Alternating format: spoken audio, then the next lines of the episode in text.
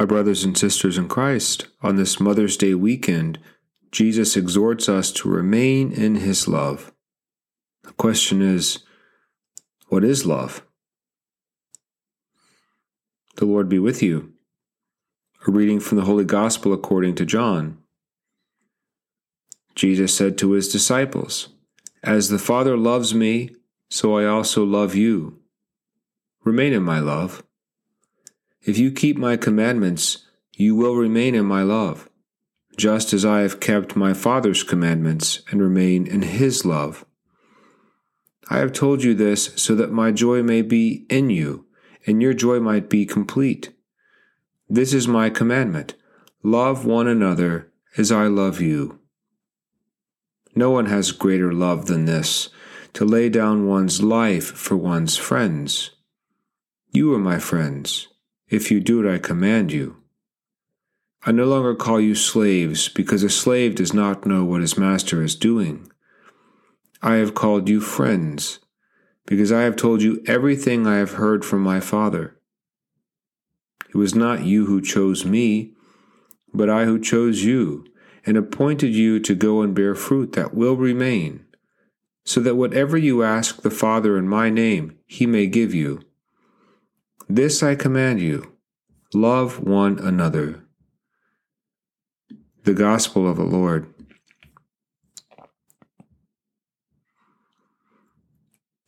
What a beautiful time of year! The flowers are blooming, birds are chirping, and the weather is warming. With the dark days of winter behind us, you might say, love is in the air. Yes, we have officially entered wedding season. Over the next few months, I'll be celebrating over a dozen weddings. What a joyful time to be a priest. When preparing couples for marriage, I always ask them, What is love?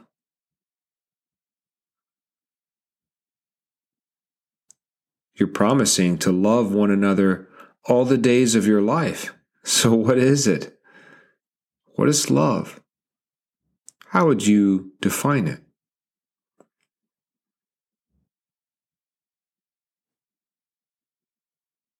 Sometimes they struggle to form an answer. Love can be hard to define.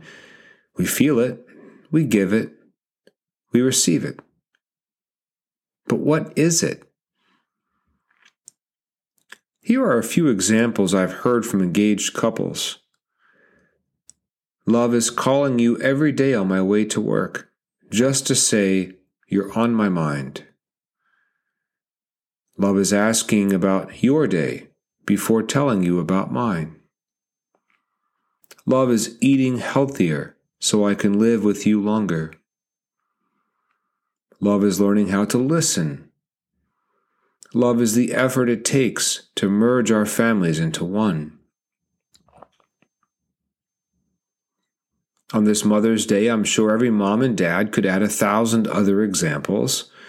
Love is coaching your children through their soccer games, sitting by their side while learning online, holding them tight after their first heartbreak, providing a safe and loving home, doing the dishes and the laundry day after day, year after year.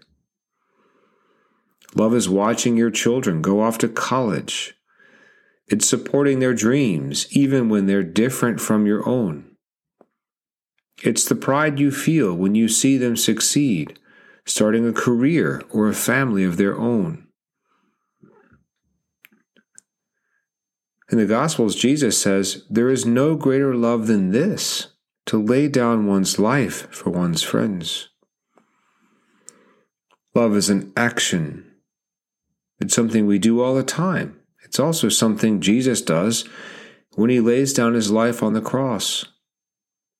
While we can never match his ultimate sacrifice, the Lord encourages us today to continue following his example, laying down our lives in the smallest of ways. Apart from loving our closest family and friends, we're also commanded to feed the hungry to comfort the bereaved, to care for the sick, to visit the lonely, and to defend the defenseless. Where can we do such things? Right here in our own parish. For example, many of you took our most recent parish survey. Allow me to challenge you a little more. It's easy to say what we want a hospitality ministry, a vibrant youth group, a family mass, a bereavement ministry, an active soup kitchen. But we have to dig a little deeper to say, I'll lay down my time and my talent to help make this happen. I'll be a server, a lector, a Eucharistic minister. I'll show up every Sunday. I'll stand at the door and greet. Love is an action, and at times a sacrifice. Why should we do these things? If love is a sacrifice, then why love at all?